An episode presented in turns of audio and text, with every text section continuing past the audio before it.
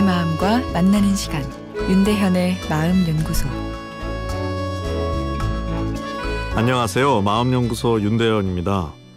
먼저 암에 걸린 것 같다는 청취자분의 사연 소개해 드리겠습니다. 흉통과 두통을 느꼈을 때 암에 대한 내용을 다루는 방송을 봤는데 아, 그때부터 제가 암에 걸렸다는 생각을 하게 되었습니다.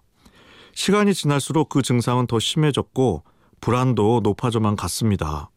암이 전이 된 건 아닐까, 전이 되었으면 나는 얼마 정도 살 수 있지? 이런 생각이 꼬리에 꼬리를 물고 떠오르는 바람에 점점 더 죽음이 두려워졌고 불안해졌습니다.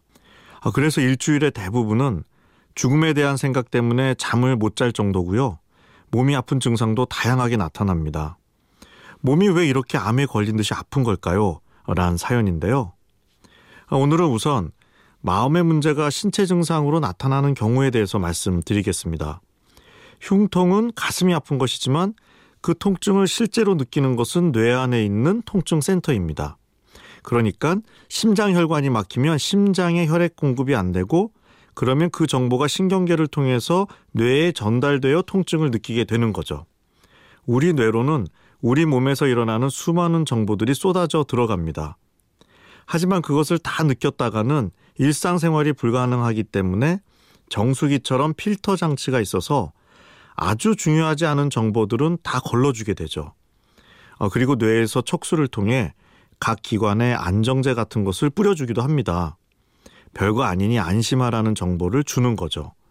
어, 그런데 불안 신호가 올라가면 이런 기능들이 약화되면서 더 많은 정보를 뇌에서 받으려고 합니다. 왜냐하면 불안하다는 것은 곧 위험이 닥쳐올 것이라는 신호이기 때문이죠. 보통 흉통이면 근육통 정도일 가능성이 많은데요. 사실 크게 걱정할 일이 아니죠. 어, 그런데 암을 다루는 방송을 보고 뇌가 불안해지다 보니 정보 해석에 왜곡이 일어난 거죠. 이것은 암이다라고 과장되게 해석하게 된 겁니다.